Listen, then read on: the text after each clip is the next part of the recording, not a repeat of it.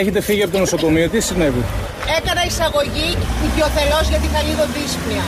Λίμωξη των υπνοαναπνευστικού. Το έχω ξαναπάθει αυτό το πράγμα. Είναι από τα αρκοντήσια, γιατί κάνω χρήση αρκοντήσιου. Ναι. Και όταν δεν καθαριστεί, μέσα στα σούπερ μάρκετ που μπαίνουμε αμέσως με ενοχλεί. Το παιδί μου ήταν πολύ πιο ελαφρώ από μένα. Δεν είχε καθόλου πυρετό. Μου κάνανε εισαγωγή, μου κάνανε τις εξετάσεις και με βγάλανε θετική ότι έχω κόβει. Εγώ όμως νιώθω μια χαρά. Μου έπεσε και ο πυρετός. Εχθές έβγαλα τον ορό από μόνη μου, αναπνέω κανονικά και του ζητάω να μου δώσουν εξητήριο να φύγουμε. Και μου λένε ότι επειδή είμαι επικίνδυνη, δεν μου δίνουν εξητήριο να φύγω και πρέπει να μιλήσω με την, με την δικηγόρο του νοσοκομείου, η οποία είναι του συστήματος. Το εξητήριο μου πέσε από τα χέρια. Αυτή είναι μια συμπολίτησά μας, Ελληνίδα, καθαρή Ελληνίδα που ξέρει πολύ, πολλά πράγματα και αισθάνεται την ανάγκη να τα μοιραστεί. Μέσα σε μία της φράση έχει πει 15 ειδήσεις. Ξεκινάμε με τη δικηγόρο. Η δικηγόρος του νοσοκομείου είναι του συστήματος. Το ξέρουμε όλοι αυτό. Οι δικηγόροι των νοσοκομείων είναι στη Λαμία όλα αυτά. Γίνονται. Είναι μια συμπατριώτησά μας η οποία οικειοθελώς πήγε στο νοσοκομείο γιατί ένιωθε δύσπνη, είχε πυρετό. Της πέρασαν αυτά, της είπαν ότι έχει κορονοϊό, αυτή και ο γιος της. Αλλά επειδή δεν νιώθει τίποτα, φεύγει γιατί δεν τους πιστεύει. Όταν ε, δεν μπορούσε να αναπνεύσει, πήγε. Μετά που αισθάνθηκε λίγο καλύτερα, την έκανε, έφυγε και γύριζε και έσπερνε τον ιό από εδώ και από εκεί.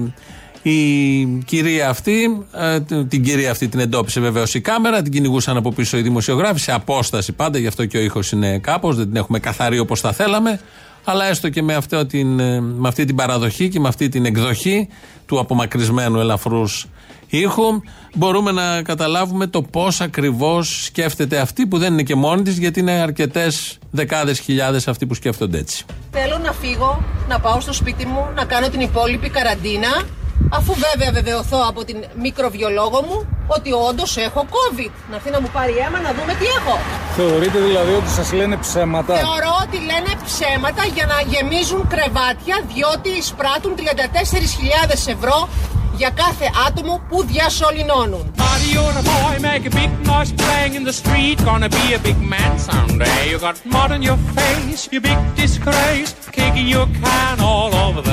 Βγήκε χθες ο Πολάκης του Τσίπρα και είπε ότι οι λογαριασμοί των γιατρών έχουν είναι πάρα πολύ φουσκωμένοι. We will, we will rock you. We will rock you.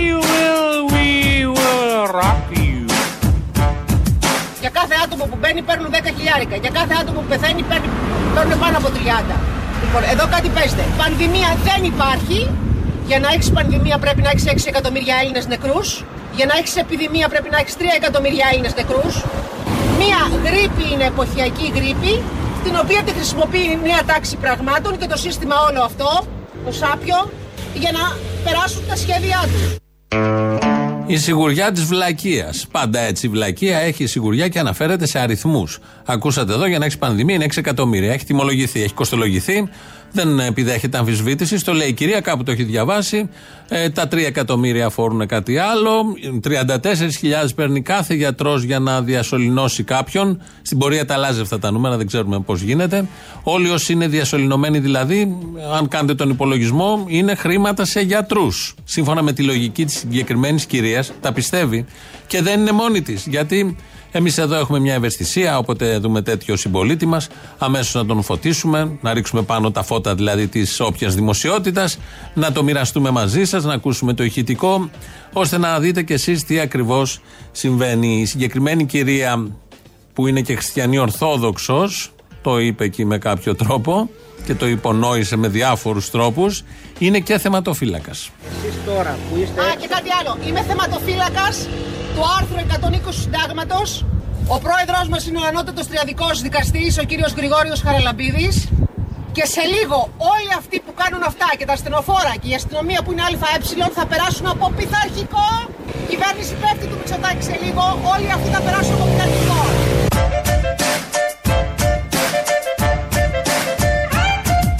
Σε κάθε σπίτι ένας τρελός και στο δικό μας όλοι.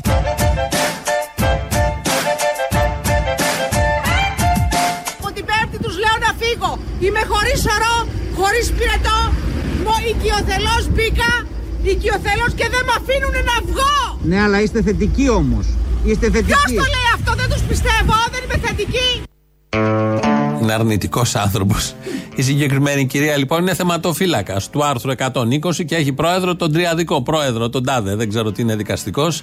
Πάντα υπάρχει ένας δικαστικός εκεί κοντά σε όλα αυτά που υποτίθεται ο δικαστής. Έχει περάσει ένα πανεπιστήμιο, έχει περάσει μια σχολή, έχει αντιμετωπίσει πολλές υποθέσεις στη διάρκεια της ζωής του, της επαγγελματικής. Όχι.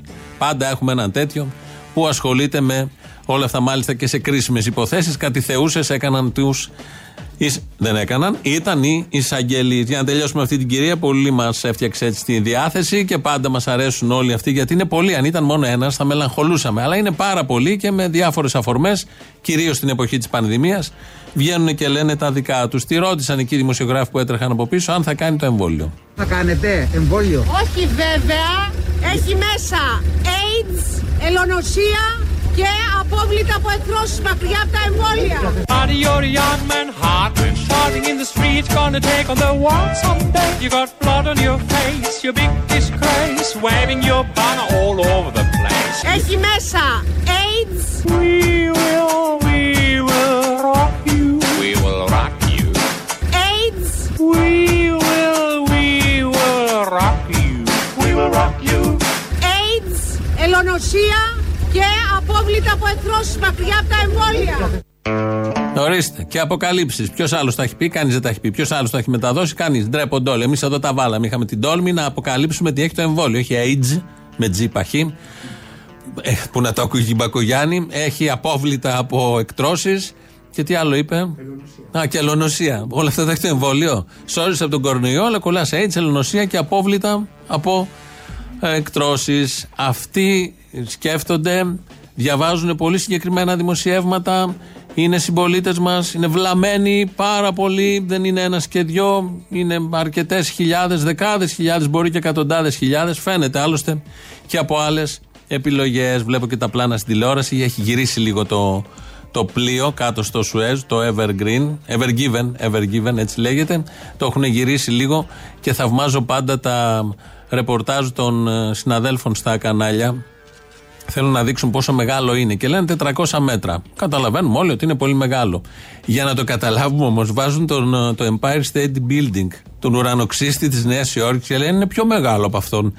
Πώς συγκρίνεις ένα πλοίο που είναι οριζόντιο με έναν ουρανοξύστη που είναι κάθετος και πρέπει να καταλάβει κάποιος, ενώ δεν καταλαβαίνει αν του πεις 400 μέτρα. Ε, το το πιάνεις. Πόσο είναι, το μήκος του, όχι. Πρέπει να κάνουν τη σύγκριση. Και όλα τα συγκρίνουν με τον πολύ γνωστό και πολύ όμορφο ουρανοξύστη της Νέας Υόρκης. Γιατί το έχουν μάθει να το κάνουν σε μία κατάσταση και το κάνουν σε όλες τις καταστάσεις. Ντε και καλά πρέπει να γίνει σύγκριση κάτι που είναι μεγάλο. Αφού υπάρχει μονάδα μέτρησης, γιατί βάζουμε και δεύτερη μονάδα μέτρησης. Αυτά είναι προς δημοσιογράφους ερωτήματα, αυτά τα κολλήματα που έχουν και η μονοτονία εκεί για να δείξουν ότι έχουν κάνει ένα πλούσιο και πολύ ενδιαφέρον ρεπορτάζ. Φεύγουμε από αυτά, γυρίζουμε πάλι στο, στο αρχικό πεδίο και περιβάλλον που είχαμε. Ε, συμπληρώνεται η κυρία αυτή από τον Μητροπολίτη που πολύ αγαπάμε, Μόρφου, κάτω στην Κύπρο. Έτσι μαθαίνεις το Θεό. Βήμα, βήμα. Δάκρυ, δάκρυ, θα σε βρω σε κάποια άκρη, λέει και ο Καζαντζίδης. Βήμα, βήμα, δάκρυ, δάκρυ, Βήμα, βήμα. Δάκρυ, δάκρυ, θα με βρεις σε κάποια άκρη. θα σε βρω σε κάποια άκρη. Να κλαίω για σένα αγάπη μου Που τώρα ζεις μακριά μου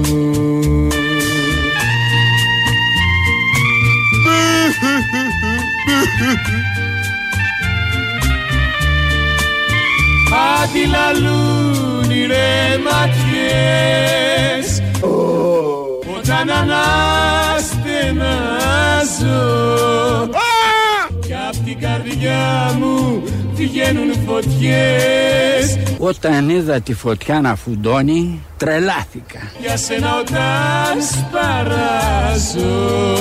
Σε παράζω μέσα μου. Μα ρε τα χνάρια να με βρεις Και σώσε με αφού μπορείς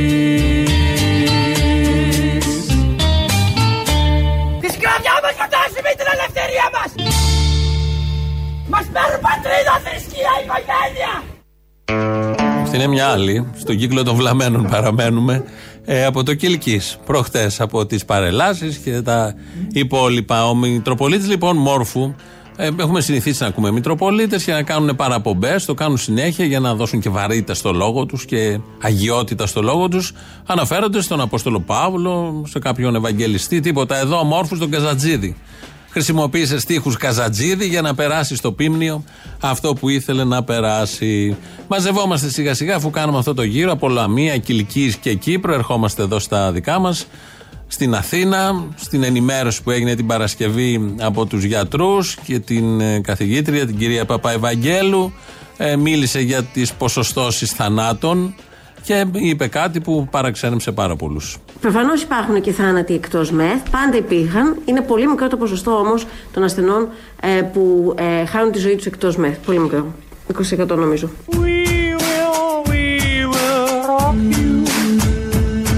20% νομίζω.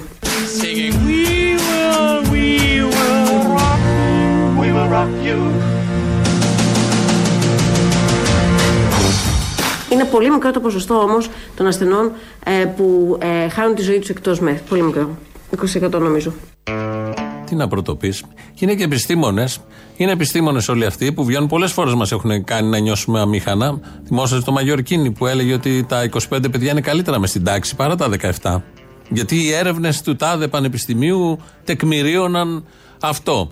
Θυμόμαστε τον Τζιόδρα που έλεγε ότι στα μέσα μεταφοράς δεν κολλάει ο ιός. Τώρα παραγγέλνουν λεωφορεία ένα χρόνο μετά η κυβέρνηση. Βέβαια, αυτό με τα λεωφορεία το έχουν πει πάρα πολύ και τα μέσα μεταφοράς γενικότερα. Και άλλες δηλώσεις του κυρίου Τσιόδρα, ο οποίος έχει χαθεί, και άλλες δηλώσεις των λοιμοξιολόγων που σε κάνουν να νιώθεις μια παγωνιά, μια διαφορετική αίσθηση από αυτό που περιμένει συνήθως από επιστήμονα. Και τώρα ακούσαμε και την κυρία Παπαευαγγέλου να κάνει και αυτή η κοστολόγηση και να λέει ότι το 20% πρώτον είναι ένα μικρό ποσοστό, που είναι ένα τεράστιο ποσοστό γιατί αναφέρεται σε θανάτους. Δεύτερον, δεν κάνεις ποτέ τέτοια σύγκριση. Κανείς δεν πρέπει να κάνει, δεν πάει ο νους του, δεν πάει η καρδιά του να κάνει τέτοια σύγκριση. Γιατί μιλάμε για νεκρούς εκτός μεθ. Τη στιγμή που λείπουν μεθ από αυτή τη χώρα, και πριν την πανδημία και μέσα στην πανδημία, παρά τα όσα δηλώνουν κάτι νούμερα που κανείς δεν μπορεί να τα διασταυρώσει και να τα κατανοήσει πλήρως, και έρχονται οι επιστήμονες, οι γιατροί, οι γιατροί, όχι πολιτικοί, οι γιατροί που και κάνουν τέτοιους συσχετισμούς και τέτοιες αναφορές και τέτοιες παραπομπές σε ποσοστά θανάτου. Να φύγουμε από αυτό, γιατί είναι και βαρύ έτσι ως ε, θέμα να πάμε σε κάτι άλλο. Μένουμε στην πολιτική, μένουμε στην πολιτική, αλλά θα ακούσουμε πώς κάποιος άνθρωπος βρίσκει τη διέξοδό του, κάνει την επανάστασή του και γράφει όλους τους άλλους εκεί που ξέρουμε όλοι. Πάσχα θα πάτε στην Κρήτη. Τι λέτε, θα τα καταφέρουμε το Πάσχα ή είναι νωρίς ακόμα. Ξέρετε πώ κριτικοί έχουν στείλει μήνυμα; Ναι, που μένουν εδώ στην Αθήνα, κυρία Κύριε Παπαγιάννη. Οικονόμου, ε, εμένα δεν θα με κρατήσει κανένας να μην πάω στην Κρήτη.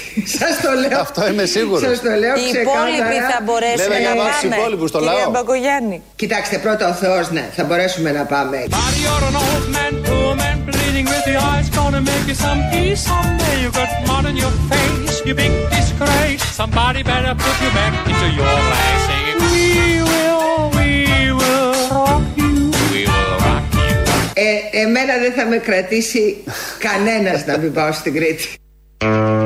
Δεν κρατιέται με σκοινιά, με αλυσίδες, δεν κρατιέται με τίποτα. Θέλει να πάει στην Κρήτη. Η Ντόρα Μπακογιάννη σήμερα το πρωί το είπε και της κάνει και ο οικονόμου την ερώτηση. Ο λαός θα μπορεί, οι υπόλοιποι, η πλέμπα, η πλειοψηφία, ο Κοσμάκης, όπως λέμε, βάλτε όποια λέξη θέλετε, δεν τα είπε ο οικονόμου, εγώ τα προσθέτω. Ε, αυτό το πάρα πολύ ωραίο που συνέβη, έχει κάνει και μια αίσθηση, βλέπω στα social media, το παρακολουθούν. Ε, να ξέρουμε πάντα ότι η δημοκρατία, η δημοκρατία ισχύει, η ισονομία είναι ένα τέτοιο πολίτευμα η δημοκρατία, ισονομίας, αξιοκρατίας. Όλοι είναι ίσοι απέναντι στους νόμους, στις εντολές, στις διατάξεις. Ακόμη και όταν κάποιος πρόκειται να το πει και πνίγεται. Θεωρώ ότι, ότι είμαστε μια σύγχρονη ευρωπαϊκή δημοκρατία. We will, we will rock you. Rock you.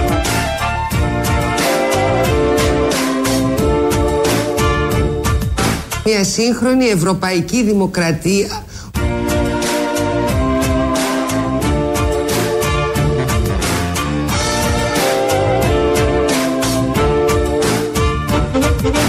Είναι απόλυτος μύθος ότι, ότι είναι χοντρόπετσι η πολιτική. Καλό.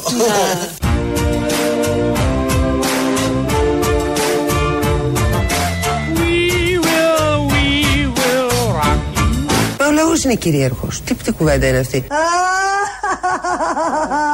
Καταπληκτικό.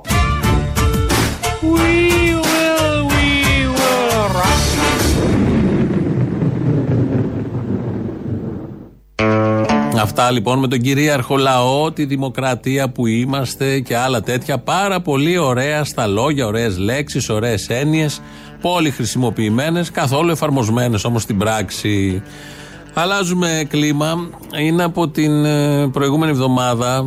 ε, Έχει κάνει όμως καριέρα, έκανε μετά την 25η Μαρτίου στα social media πάντα, γιατί από εκεί ξεκινάνε όλα και μετά πηγαίνουν και στα κανονικά media. Είναι το σούπερ μάρκετ Μασούτης. Ένα από το σούπερ μάρκετ, δεν ξέρουμε σε ποιο κατάστημα. Κάποια στιγμή, ενώ ψωνίζει μέσα ο κόσμος, στα τυριά, στις χλωρίνες, στα ταμεία, είναι οι υπάλληλοι βαριεστημένοι εκεί κάνουν τη δουλειά τους, κόβουν σαλάμια και τα γνωστά. Ε, από τα μεγάφωνα του σούπερ μάρκετ ακούγεται ένα μήνυμα για τα 200 χρόνια της επαναστάσεώς μας και μετά ρίχνουν τον εθνικό ύμνο από τα μεγάφωνα στο σούπερ μάρκετ δεν ξέρω αν το έχετε δει. Πολλοί από εσάς που μας ακούτε ίσως δεν έχετε και social media να το δείτε. Και στέκονται προσοχή όλοι τώρα τι να κάνουν. Ακούγεται το εθνικός ύμνος στο σούπερ μάρκετ στέκονται οι υπάλληλοι στέκονται οι πελάτες. Κάνα δυο εκεί κάνουν δουλειά και ένας τραβάει με το κινητό. 200 χρόνια συμπληρώνονται από την απελευθέρωση του έθνους μας. Ως ελάχιστο φόρο τιμής για τους αγώνες και τις θυσίες των προγόνων μας ακολουθεί ο εθνικός ύμνος.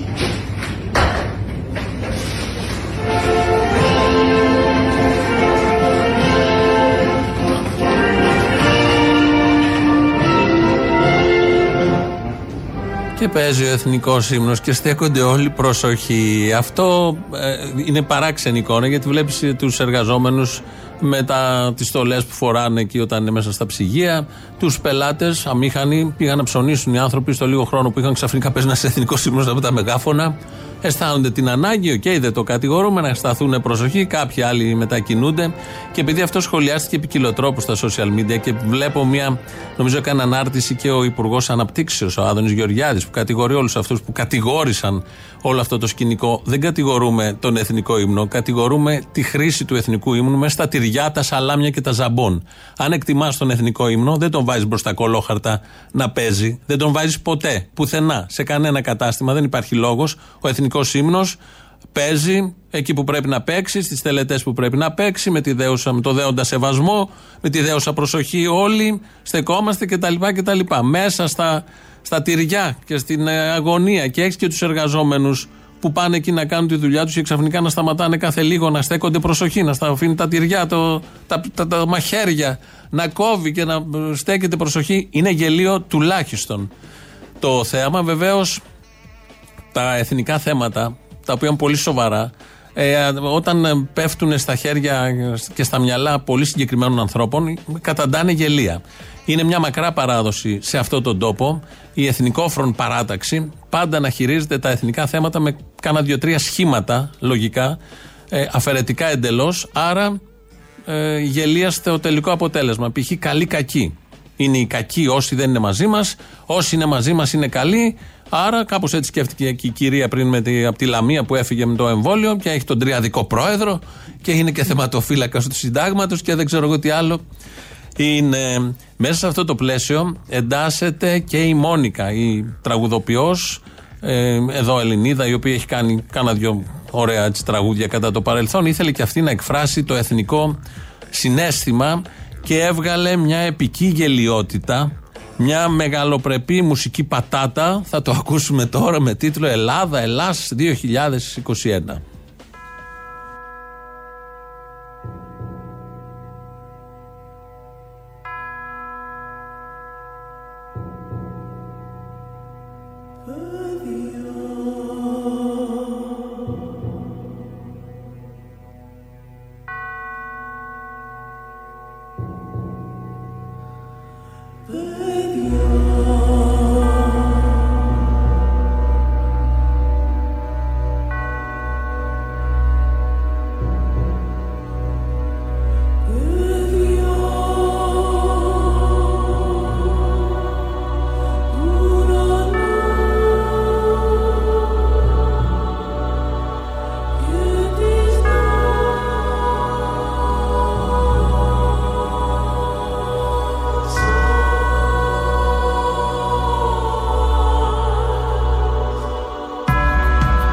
Είναι Μόνικα. Θα το ακούσουμε σχεδόν όλο. Όχι, θα το υποστούμε όλο αυτό για να ξέρετε πώς οι νέοι τραγουδοποιοί, μοντέρνοι ή διεθνούς καριέρας ε, προσπαθούν να πιάσουν τα εθνικά θέματα και βγάζουν αυτά τα τέλεια αποτελέσματα.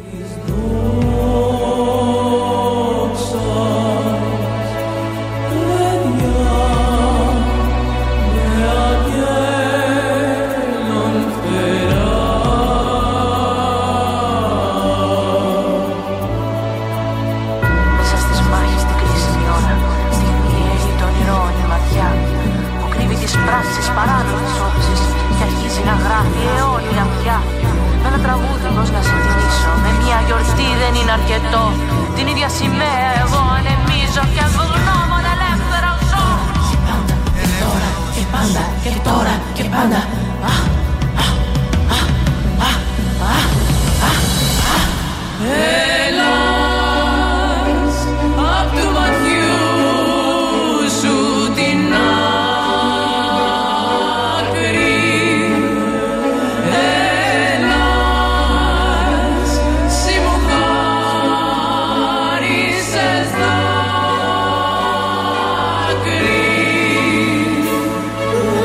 Εκπληκτικό, μπράβο, συγχαρητήρια. ε, Εξαιρετικό κιτσαριό. Να ήθελε κανείς να το φτιάξει έτσι, δεν θα το κατάφερνε ποτέ. Πεδαριώδης βλακεία, μοναδικό πραγματικά.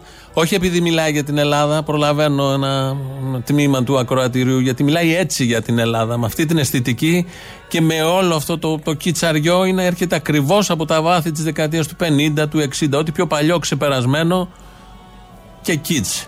Έχει έρθει μέσα σε ένα τραγούδι. Από αυτό δηλαδή που ακούμε τώρα, καλύτερο ή εισάξιο είναι αυτό που έρχεται.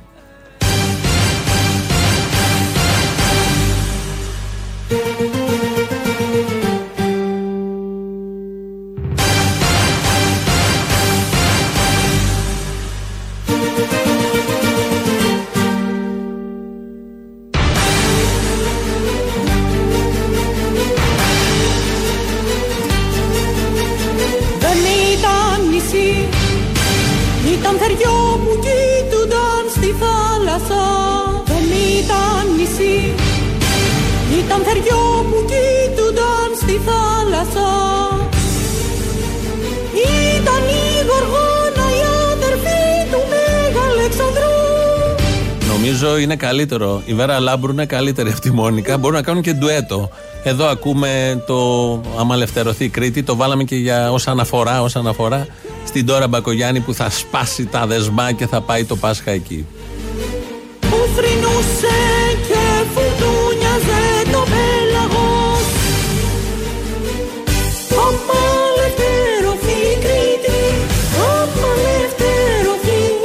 Αρκετά. Και συγγνώμη στα αυτιά σας. Καταλαβαίνω, είδα και τις διαμαρτυρίες. Όχι για τη Βέρα Λάμπρου, για το τραγούδι της Μόνικα. Σ.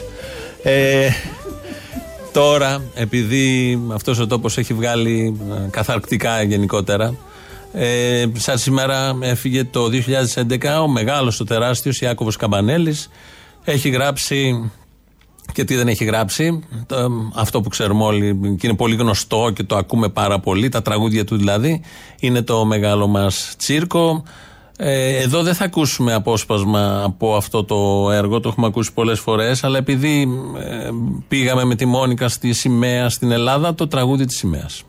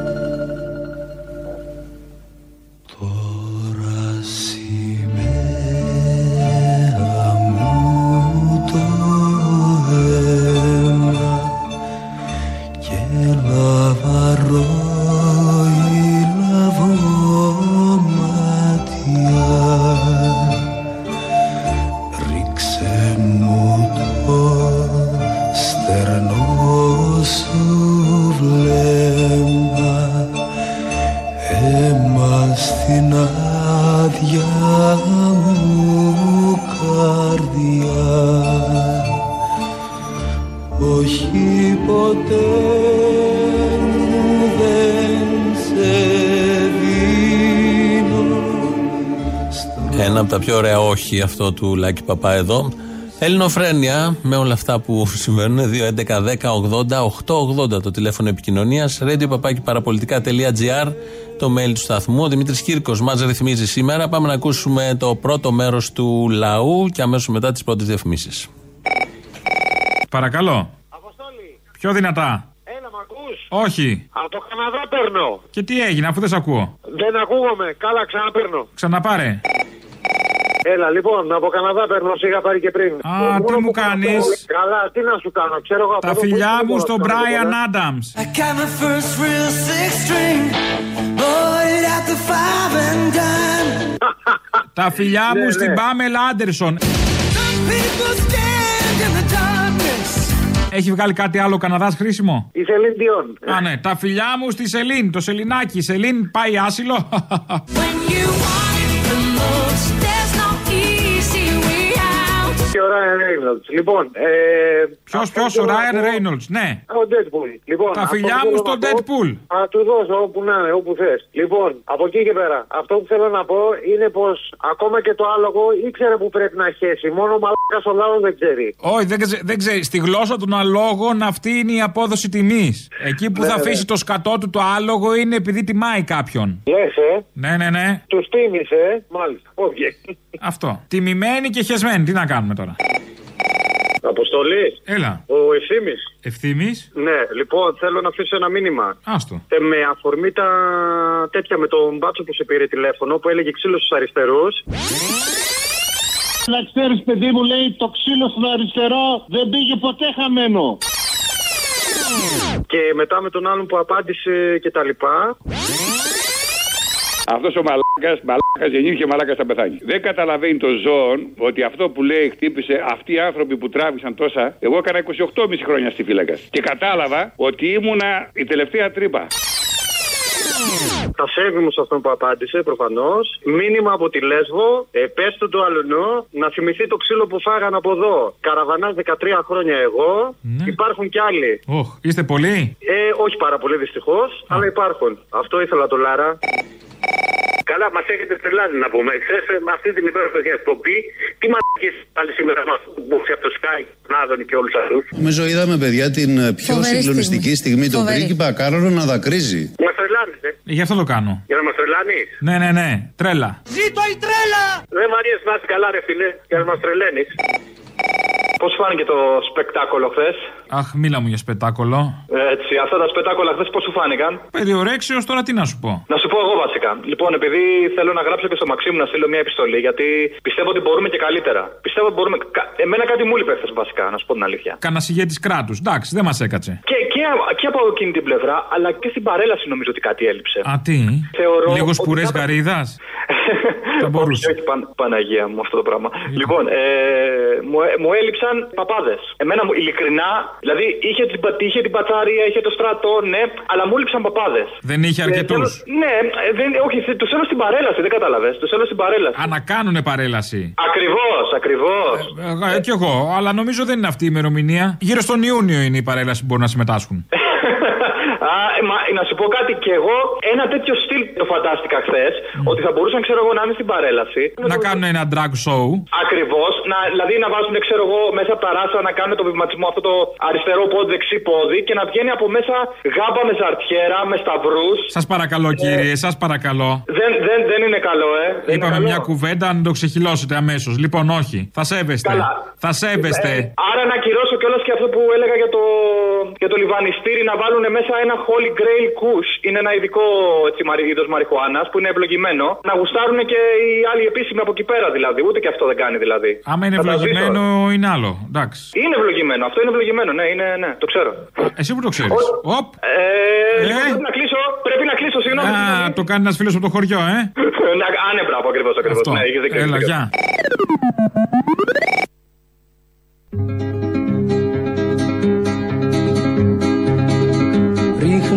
Καρδιά μου στο πηγάδι Να γίνει νερό να ξεδιψάσεις. Παίρνω την καρδιά μου στο λιβάδι να γίνει ψωμάκι να χορτάσεις. Δίνω την καρδιά μου στο πηγάδι. Και αυτό Ιάκωβος Καμπανέλης, η στίχη. Πολλά θα μπορούσαμε να βάζαμε. Θα κάνουμε μια, δύο, τρεις εκπομπές. Αλλά επειδή έχουμε και τα τη επικαιρότητα και πρέπει να τα παρακολουθήσουμε και επειδή τέτοια ώρα συνήθως ακούμε τίτλους ειδήσεων, έρχονται τώρα αυτοί από την ελληνική αστυνομία. Είναι η αστυνομική τίτλη των ειδήσεων σε ένα λεπτό. Στο μικρόφωνο ο Μπαλούρδος, δημοσιογράφος Μάρκος. Ο μαλάκας ο καπετάνιος που πήγε και έριξε το γαμόπλιο στην ξηρά της διόρυγας του Σουέζ είναι Σιριζέος. Τη σημαντική αυτή αποκάλυψη έκανε στο σταθμό μας με δηλώσεις του ο βουλευτής της Νέας Δημοκρατίας Κώστας Κυρανάκης. Ο κύριος Κυρανάκης αποκάλυψε ότι ο Ατζαμής καπετάνιος είναι Έλληνας και μέλος του ΣΥΡΙΖΑ Κοκκινιάς. Έχουμε βίντεο που τον δείχνει να χορεύει στο Σύνταγμα το 2015, είπε ο βουλευτής, ενώ αποκάλυψε και πέντε φωτογραφίες που ο Μαλάκας ο καπετάνιος είναι αγκαλιά με τον Τσίπρα. Καλούμε τον κύριο Τσίπρα να τοποθετηθεί, είπε η κυρία Πελώνη με τη σειρά της λέγοντας χαρακτηριστικά. Ο ΣΥΡΙΖΑ, ο Αλέξης Τσίπρας και ο καπετάνιος τους έχουν κάνει κόλο το παγκόσμιο εμπόριο και έχουν ρεζιλέψει τη χώρα μας. Στο μεταξύ, για να ξεκολλήσει το γαμόπλιο από τη διόρυγα, η Ελλάδα αποφάσισε να στείλει 3.000 αστυνομικούς στην Αίγυπτο. Με εντολή του Μιχάλη Χρυσοχοίδη στέλνονται 3.000 ειδικοί φρουροί που προσλήφθηκαν προχθές ειδικά για αυτό το σκοπό με συνοπτικές διαδικασίες. Οι άνδρες της αστυνομίας με τα γκλόπ τους θα χτυπάνε τα ύφαλα του γαμόπλιου μπας και ξεκολλήσει που τα έχει κάνει πουτάνα όλα. Στο ίδιο θέμα παραμένουμε. Επίσκεψη αστραπή θα πραγματοποιήσει στο Κάιρο ο πρωθυπουργός μας Κυριάκος Μητσοτάκης. Η επίσκεψη γίνεται ύστερα από πρόσκληση του Αιγύπτιου πρόεδρου Σίση, ο οποίος βλέποντας την αποτελεσματικότητα του Κυριάκου Μητσοτάκη σε όλα τα επίπεδα, έκρινε αναγκαίο να τον καλέσει ώστε να συντονίσει αυτός τις εργασίες αποκόλλησης, μπας και ξεκολλήσει από τον πάτο το γαμμένο το πλοίο που τα έχει κάνει μουνί. Ο πρωθυπουργός μας, φορώντας γαλότσες, θα επιθεωρήσει ο ίδιος τις εργασίες αποκόλλησης, ενώ στη συνέχεια θα φωτογραφηθεί δίπλα και πάνω στο γερμένο πλοίο. Συγγνώμη, γαμόπλοιο. Στην εσωτερική επικαιρότητα τώρα, απάντηση έδωσε η κυβερνητική εκπρόσωπος στα πειρά της αντιπολίτευσης σχετικά με τη δήλωση της κυρίας Παπαευαγγέλου για το 20% των ασθενών που πεθαίνουν εκτός μεθ. Μπορεί το 20% να πεθαίνει εκτός μεθ, αλλά το 80% πεθαίνει εντός μεθ. Και αυτό είναι μια ακόμη επιτυχία της κυβέρνησης, τόνισε η κυρία Πελώνη, δίνοντας αποστομωτική απάντηση στα κακόβουλα σχόλια. Κληθείς να σχολιάσει το θέμα, ο κύριος Γεραπετρίτης απάντησε θέτοντας το κομβικό ερώτημα. Τι δουλειά είχε αυτό το 20% στις ΜΕΘ; Ερώτημα που ακόμη δεν έχει απαντηθεί από την αντιπολίτευση.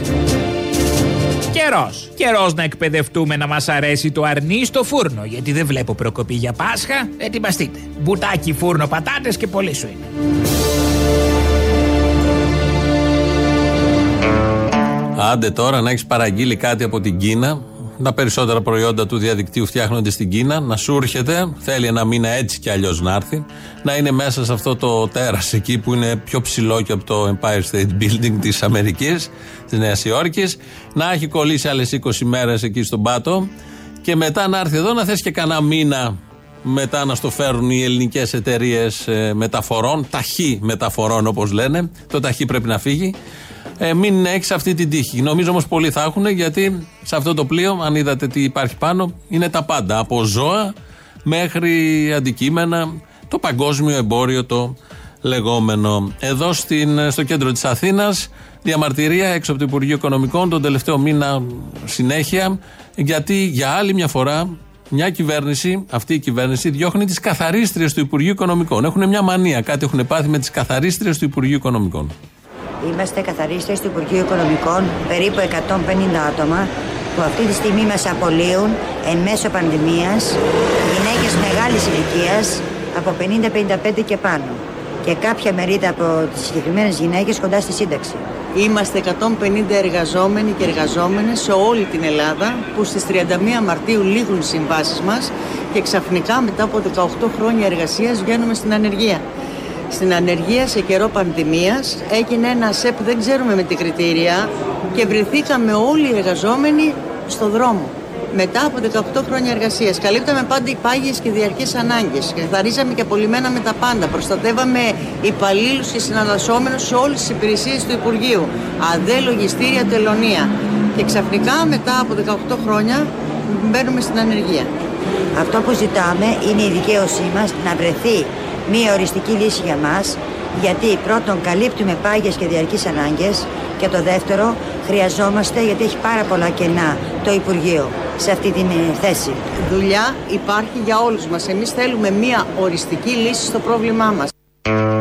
Και τι δουλειά έχουν οι καθαρίστριες στο Υπουργείο Οικονομικών, θα μπορούσε να πει κάποιος.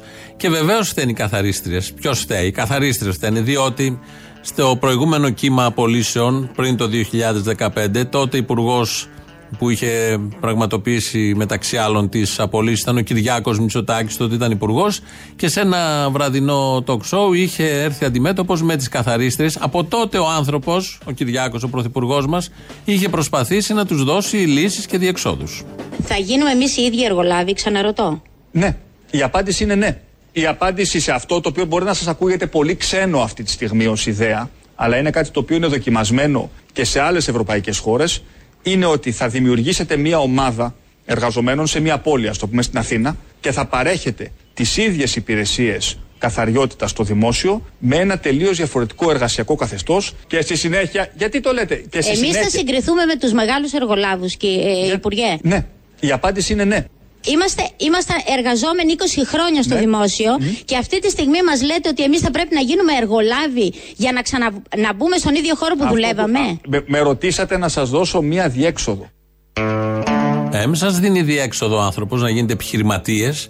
Ε, με εσείς εκεί τη γνωστή μιζέρια να κρατάτε το σφουγγαρόπανο και τη σκούπα. Εδώ ο άνθρωπος σας έδινε όραμα από τότε, από παλιά. Φαντάζομαι και τώρα, γι' αυτό τι απολύγει. Όσες είχαν μείνει από την τότε απόλυση. Να πάνε να γίνουν επιχειρηματίες. Θα κάθονται σε ένα γραφείο και θα απολαμβάνουν τα καλά της επιχειρηματικότητας. Όχι τώρα που θέλουν αυτές εκεί να πηγαίνουν να ξεσκονίζουν και να καθαρίζουν. Αχάριστος λαός. Δεν μας ταιριάζει καθόλου η ηγεσία που έχουμε, η πρωθυπουργία για την ακρίβεια. Μια που είπαμε για τον Αχάριστο και το λαό, ακολουθεί το δεύτερο μέρος του. Λέγεται. Καλημέρα. Καλημέρα. Καλά είστε; Καλά. Μπράβο. Ε, έλεγε τώρα ο Καλαμούκης μέσα ότι ε, που δεν δίνουν σημασία στους ανθρώπους που είναι σεισμόπληκτοι και ζουν μέσα στις σκηνές. Πού να δώσουν σημασία, πού να δώσουν σημασία; Δεν είναι ούτε ο Κάρολος ούτε κανένας από αυτούς. Γιατί να τους δώσουν σημασία των ανθρώπων; Εκεί θα τους αφήσουν μέσα Να γίνουν ο Κάρολος τότε. Μπουλουμπίνα. Ο καθένα γίνω Κάρολος. με την πλέμπα θα Πώς ασχολούμαστε είναι; όλη την ώρα. Γίνεται Κάρολος να έχετε τα πάντα. Να έχετε και πουρέ γαρίδας. Πόσοι θα μπορέσουμε να γίνουμε Κάρολοι να τρώμε πουρέ γαρίδας. Πόσοι. Δεν μπορούμε ένα. Δεν προσπαθείτε αρκετά. Δεν προσπαθούμε αρκετά. Θέλω να σας, επειδή δεν ακούστηκε και καθόλου, θέλω να σας ενημερώσω. Άκουσα προχτές τον Υπουργό Μεταφορών μας, τον κύριο Καραμαλή, τον Junior, τον νεότερο, ότι θα έχουμε, λέει, ε, από τον Απρίλιο 30 με 40 λεωφορεία θα κυκλοφορήσουν ε, στην, ε, ε, στις γραμμές εκεί που έχουν ε, μεγάλη κίνηση. Ναι, ναι, χαμός θα γίνει. Το καμό. Ναι. Το καμό. Πάνε οι ουρές. Πάει, πάει η διασπρά του κορονοϊού. Θα- Μα για ναι. στάσου, γιατί φέρνουν λεωφορεία αφού δεν κολλάει στα μέσα μεταφοράς. Ε, όχι, τώρα θα αρχίσει να κολλάει. Α. Τώρα θα αρχίσει να κολλάει και θα βάλουν λεωφορεία καινούρια. Αλλά Άμα για είναι αυτό το- καινούριο και κολλάει, τότε παιδιά μπορεί να είναι κάποια μετάλλαξη. Η μετάλλαξη των μέσων μαζικής μεταφοράς. Ναι, ναι. Το ωραίο που είπε, ξέρετε ποιο είναι, ότι ε, έκανε σύγκριση τα πόσα λεωφορεία κυκλοφορούν τώρα με τον Ιούλιο του 2019. Τώρα λέει κυκλοφορούν 50% παραπάνω. Τον Ιούλιο οι άνθρωποι οι εργαζόμενοι παίρνουν άδειες και γι' αυτό δεν κυκλοφορούν πολλά λεωφορεία. Και η σύγκριση που έκανε δεν ήταν μια σύγκριση με ας πούμε το Γενάρη, το Φλεβάρι πέρσι, όχι. Έκανε με τον Ιούλιο. Μήνα καλοκαιριού, μήνα αδειών. Πόσο Τι θέλετε κυκλοφορούν να τώρα, πείτε, ότι είναι τίποτα καραγκιόζιδι. Πολύ καραγκιόζη. Αποκλείεται. Πολύ, πολύ, πολύ, πολύ. Αυτό ήθελα να Θα πω. μπορούσε να το συγκρίνει και με τον Ιούλιο του 1919. Ναι, να έχουμε 100 χρόνια. Α πούμε. δεν το έκανε. Άρα έχουμε περισσότερα λεωφορεία από το 1919. Θα μπορούσε να το Ναι. πει, γιατί δεν το είπε. Άντετε, άντετε. Ήταν πολύ ωραία η σύγκριση που έκανε. Έφερε σύγκριση να κάνει α, τώρα πόσο κυκλοφορούν με τον Ιούλιο. Αν είναι δυνατόν. Τέλος πάντων. Καραγκιόζηδε μέχρι εκεί που δεν παίρνει. Σας παρακαλώ. Τέλος πάντων. Λοιπόν, εγώ Άντε. το είπα, όχι εσύ. Εγώ έχω το. Ω, δεν έχω την θέμα, το ευθύνη. λέω κι εγώ. Ρε εσύ, τι γιορτάσαμε χθες, ρε. Τι ήταν αυτό, ρε. Τι καραγκιουζιλίκια είναι αυτά. 200 χρόνια πουρέ γαρίδας. Αυτό. Τι που ρε γαρίδας, ρε. Έπρεπε να αναστηθεί ο κολοκοτόρος με το γιαταγάνε όπως ήταν όλοι εκεί μέσα να του κόψει τα κεφάλια. Αχ, σκληρό αυτό. Δείξαμε μια φορά ακόμη ότι είμαστε ακόμη ραγιάδες. Φώναξαν εδώ πέρα τον πρίγκιπα όλους αυτούς που μας έβαλαν και σκοτωθήκανε μεταξύ μας. Τους φώναξαν εδώ πέρα να γιορτάσουμε μαζί. Γιατί δεν φώναξαν και τον πρόεδρο της Αϊτής, ο οποίος έστειλε 100 άτομα εδώ πέρα για να πολεμήσουν. Κανένας άλλος ξένος δεν έστειλε 100 άτομα, τα οποία πέθαναν στον δρόμο πριν φτάσουν εδώ. Μαζί και 5 τόνους καφέ για να το πουλήσουμε. Αυτοί που ήταν και γιόρταζαν χθες όλα τα ξέκολα του πέρα που έπρεπε να βγει κάποιος που τα γεταγά να του κόψει το κεφάλι. Ε, πες τα, δεν γιατί δεν τα λες; Και το ωραίο ποιο είναι, όταν προσφώνησε το Ρώσο Πρωθυπουργό αυτό το Μητσοτάκουλα, του ζήτησε το λόγο για τα ανθρώπινα δικαιώματα. Εννοώντας την Ουκρανία. Ξέχασε όμως ο ηλίθιο και άλλος ο Κύπρο να του πει ότι η μισή Κύπρος είναι κατεχόμενη. Είναι δυνατόν να γιορτάζουμε κατά αυτόν τον τρόπο τη στιγμή που υπάρχουν 20.000 άστεγοι και άλλοι καμιά 30.000 σεισμόπληκτοι να κάνουμε εμείς φιέστες. Μην είστε μίζεροι, μην είστε. Τι πάει να πει αυτό τώρα. Δεν θα χαρούμε δηλαδή επειδή υπάρχει μιζέρια και φτώχεια στον κόσμο. Είναι το σύστημα που διαλέξαμε. Λυπάμαι. Να σου πω, είναι για να βλέπουμε τη Γιάννα. να Συγγνώμη, πούμε δεν τα- είμαστε όλοι ίσοι, έτσι. Συγγνώμη κιόλας. Συγγνώμη βλέπουμε που δεν τη- είμαστε ίσοι με την πλεμπάγια, έτσι. Δεν ήθελα να ενοχλήσω. Κανένας από αυτούς που μίλησε χθες δεν ανέφερε τους ήρωες του το 21. Κανένας δεν ανέφερε το Δεν είπε παιδί μου μπουλουμπίνα ο Κάρολος. Με εντυπωσιακή δικτυόν. Μπουλουμπίνα. Και αυτόν τι τον ήθελαν εκεί πέρα. Τι Είπε μπουλουμπίνα. Μπουλουμπίνα. Είπε μπουλουμπίνα. Τι θες, γιατί δεν ανέφερε; Τα ραμίσια τη χαριμά τα γάμο έκλαψε. Δάκρυσε ο πρίγκιπας. Τα χίλια μου γάμο έκλαψε. Πάντως, άμα ήταν σωστό τρόλ, ο Κάρολος θα μπορούσε να πει τον Καραϊσκάκη Καραϊτάβλη. Εκεί θα τον εκτιμούσαμε όλοι. Γιατί δεν έβγαλε και το καραϊσκάκι που του είχε, είχε γραμμένους όλους τα αρχίδια. Στον μπούτσο του νομίζω. Στο μπούτσο του, συγγνώμη, πρώτη φορά μιλάω εγώ έτσι ένα αγανάκτης αποστόλη. Ηρέμησε. Τρελάθηκα.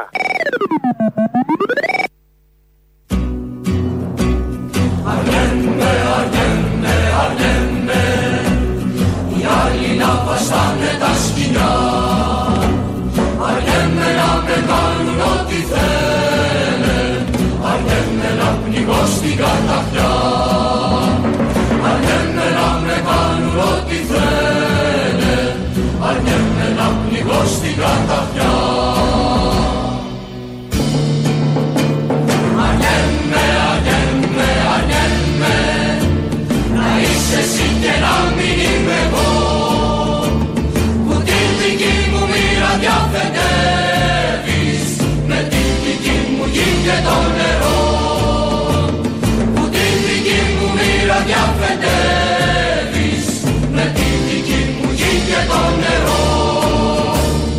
Και αυτό Ιάκωβος Καμπανέλης, η στίχη πάντα. Εμβληματικό τραγούδι, δεν κάναμε επανάσταση, χαλαρώστε. Απλά ακούμε τραγούδια του Ιάκωβου Καμπανέλη, όχι ολόκληρα, δεν προλαβαίνουμε, επειδή σαν σήμερα το 2011 έφυγε από την ζωή. Έχει γράψει πάρα πολλά, από πολύ ερωτικά λυρικά μέχρι ε, τούτο εδώ. Με αυτό πάμε στο τέλος, τρίτο μέρος του λαού, κλείνει η εκπομπή, σε λίγο το μαγκαζίνο, τα υπόλοιπα εμείς θα τα πούμε αύριο. Γεια σας. Καλησπέρα. Αποστολής. Καλησπέρα, αυτός. Έλα, ρε Αποστολή. Δηλαδή, σε ακούω, σε ακούω καιρό, αλλά πρώτη φορά σε καλό. Για ένα πράγμα σε πήρα. Γιατί; Άκουσα σήμερα τον Κυρανάκη και έλεγε για τα επιδόματα. Okay. Τον τελευταίο χρόνο εγώ είμαι άνεργος και ζω με 160 ευρώ και. Αχ, μην το λες, Λοιπόν. γιατί συγκινεί το κυρανάκι με αυτά. Ναι, άκουσε με, δεν είμαι μόνο εγώ. Εγώ δεν πειράζει. Τρώω φασόλια όλη τη βδομάδα, δεν έχω πρόβλημα. Οι γονείς μου είναι Έλληνες από τη Βόρειο Ήπειρο. Φίλε μου και ο Μητσοτάκης, ο, πα- ο πατέρας έτσι μεγάλωσε. Και τρώγα τρεις φασολάδες ανάλαδες. Sorry, ε. Είναι, είναι 72 χρονών οι γονείς μου και δεν έχουν πάρει σύνταξη, δεν τους δίνουν τίποτα. Τους λένε στο περίμενε, περίμενε. Και ζουν με 160 ευρώ και οι δύο και προσπαθούν τα παιδιά τους να τους ταΐσουμε. Και ζουν σε ένα υπόγειο 33 τετραγωνικά και εγώ σε ένα υπόγειο 46 τετραγωνικά. Και προσπαθούμε να ζήσουμε ένα χρόνο τώρα. Και βλ- ακούμε τον κυρανάκι όλα αυτά. Μήπως δεν είχαν κάνει δομημένο βιογραφικό οι γονείς σου; Αλλά δεν κάθονται να κάνουν μια σωστή δόμηση βιογραφικού για να μπορέσουν να διεκδικήσουν μια θέση στην αγορά εργασίας. Έχουν έρθει οι γονείς μου στην Ελλάδα το 90. Θα μπορούσαν να έχουν ακόμα δουλειά με ένα καλό βιογραφικό. Ναι, Προσπαθούμε. Προσ- Οι γονείς μου είναι γραμμένοι σαν Είναι νέοι άνεργοι. ακόμα, έχουν χρόνια Ναι, μπροστά είναι τους. νεότατοι, ναι. Ε, Δεν μπορούν να πάνε τα πόδια τους. Τα φάρμακά τους εμείς τους τα αγοράζουμε. Τα Α παιδιά τους. κάνουν μια δουλειά με τα χέρια. Πώς κάνετε έτσι, αριστεία έχουμε. Τι θέλετε; Δεν ξέρω, δεν ξέρω τι. Θα, θα τους πάω στον Κυρανάκη να τους βρει ο Κυρανάκης δουλειά, μιας και έχει πολύ ε, το πλούσιο βιογραφικό του για να, μα- για να τους βρει δουλειά στους γονείς μου. Δεν Μην μπορώ είναι να ήσυχος καταλάβω. τώρα. Τώρα μην είναι ήσυχος. Ναι, ναι, ναι. Γαμώ το σπίτι τους. Ευχαριστώ πολύ. Αποστόλη γκώσαμε. Από τι; Από πατριδολαγνία, από φάλτσους ύμνους, από υψηλούς καλεσμένους. Παιδί μου, γιατί ήταν φάλτσο ο ύμνος τώρα; Η κυρία ήταν σοπράνο. Ήταν απόφοιτη του της ε, Ακαδημίας του Fame Story. Και δεν θα έχω κάνει μόνο της μαλακισμένης γάμο το στο διάλο. Άμα Καλά, ήταν ναι. διεθνούς φήμης, αναγνωρισμένη σοπράνο που την ήξερε και η μάνα της και καμιά θιά της, είναι αρκετό. Ευτυχώς που ο Θήμιο χθες έβαλε μια τάξη στο μυαλό μας και στην καρδιά μας. Αχ, μη χάσκετε έκανε- γλύψεις. Α, είμαι ησυχαμένη. Να σε ρωτήσω κάτι. Αυτή τη νέα εθνική πινακοθήκη που εγγενίασαν, ε, τη φυλάνε καλά; Γιατί τι θα γίνει; Ε, δηλαδή τη φυλάνε τόσο καλά όσο ας πούμε και το μένιο φουρτιώτη. Ε, δεν έχει και 14 μπάτσους και περιπολικά πόσους είναι; Ε, αυτό ήθελα να μάθω. Έχει μια φύλαξη, αλλά ο- όσοι χρειάζεται. Δεν είναι τώρα. Το φουρτιώτη ω τι το φυλάνε, ω θύμα τρομοκρατία υποψήφιο, τι; Δεν ξέρω. Καναλάρχη χωρίς κανάλι, τι φάση; Α βγει κάποιος να μας απαντήσει. Δεν υπάρχουν απαντήσεις σε αυτά. Δεν είναι, αυτό, αυτό με στεναχωρεί. Θα πρέπει να φύγεις, Μένιο, σε παρακαλώ θερμά. Θα πρέπει να φύγουμε όλοι. Εγώ θεωρώ. Δηλαδή, θερμή παράκληση, θα πρέπει να φύγεις και να συνεχίσει η κυρία Παλετσάκη. Δεν θα συνεχίσει κανείς. Η δημοσιογραφία θα ολοκληρώσει το έργο της, θα κλείσει η εκπομπή. Ε, Γιώργο, ενημέρωσε τις αρμόδιες αστυνομικές αρχές. Εγώ προσωπικά, και σας το λέω, θα συνεχίσω. Τι κάνει η Ελλάδα, Πού είναι ο Μαυροϊδάκος; Πού είναι, ο Μπαλάσκα. Αυτοί όλοι. Όλοι αυτοί, ναι. Όταν ήμουν μικρός, τσίμπαγα με τους ηγέτες που μιλάγανε ξένα. Ξέρεις ότι και καλά ενδιαφέρονται. Εμένα πάντως τώρα πια που γιατί μεγάλωσα είμαι 57 χρονών, μου θυμίζει αυτά τα καμάκια που μαδένανε 10-20 λέξεις αγγλικές για να γαμίσουν τους τουρίστες. Αυτό μου θυμίζει. Α, ήθελε να, μα- ήθελε να πηδήξει τουρίστρια ο Κάρολος, λες; Μπουλουμπίνα. Ε, εντάξει. Δηλαδή, βρει- δηλαδή έριξε κάποιος γκόμενα με την ατάκα μπουλουμπίνα; Μπουλουμπίνα. Εντάξει, είσαι βλάχο και δεν καταλαβαίνεις, νομίζω ότι μιλάει ελληνικά. Να σου πω κάτι. Ο Έλληνας θα τα ακούσει λουμπίνα. Το πολύ να ρίξει λοιπόν καμιά λουμπίνα. Λουμπίνα. Τα ζώα καμιά φορά είναι πιο σοφά από τον άνθρωπο. Για πες, μίλα μου, Τα μι- μίλα άλογα, μου. του, τα άλογα του υπηκού εχθές κρατηθήκανε σε όλη τη διάρκεια της διαδρομής της παρελάσεως και μόλις βρεθήκανε μπροστά στο Μητσοτάκι της Ακελαροπούλου και τους υπολείπους αρχίσαν να χέζουν. Ήταν λες μια διαμαρτυρία των ζώων, των αλόγων. Βεβαίως για λογαριασμό των ανθρώπων. Α. Πρόσεξε. Για όλη, όλη τη διαδρομή κρατηθήκανε. Και σου λένε όταν μπροστάσουμε, περάσουμε συγγνώμη, μπροστά από το Μητσοτάκι, Σακελαροπούλου και τους λοιπούς επισήμου, θα χέσουμε. Ήταν συνοημένο. Πού ήταν η αστυνομία; Εγώ θυμάμαι Πού πολύ, ήταν η εγώ- αστυνομία με τα γκλό που πήγαν και χέσαν στους επισήμους μπροστά; Ε, κοίταξε, να δεις, μπορεί να κάμανε το κορόιδο εκεί πέρα. Αλλά εγώ, σε- εγώ νομίζω ότι είναι συμβολικό αυτό. Επειδή δεν- δεν αφήνουν τον υπόλοιπο λαό να τους σχέσει, αναλάβανε τα ζώα. Τα άλογα είναι νοήμονα ζώα υπόψη. Ναι, το- θα το έχω Το υπόψη. καταλάβες; Ναι. Αν θέλεις αυτό να το μεταδώσεις. Να είσαι καλά, καλό μεσημέρι.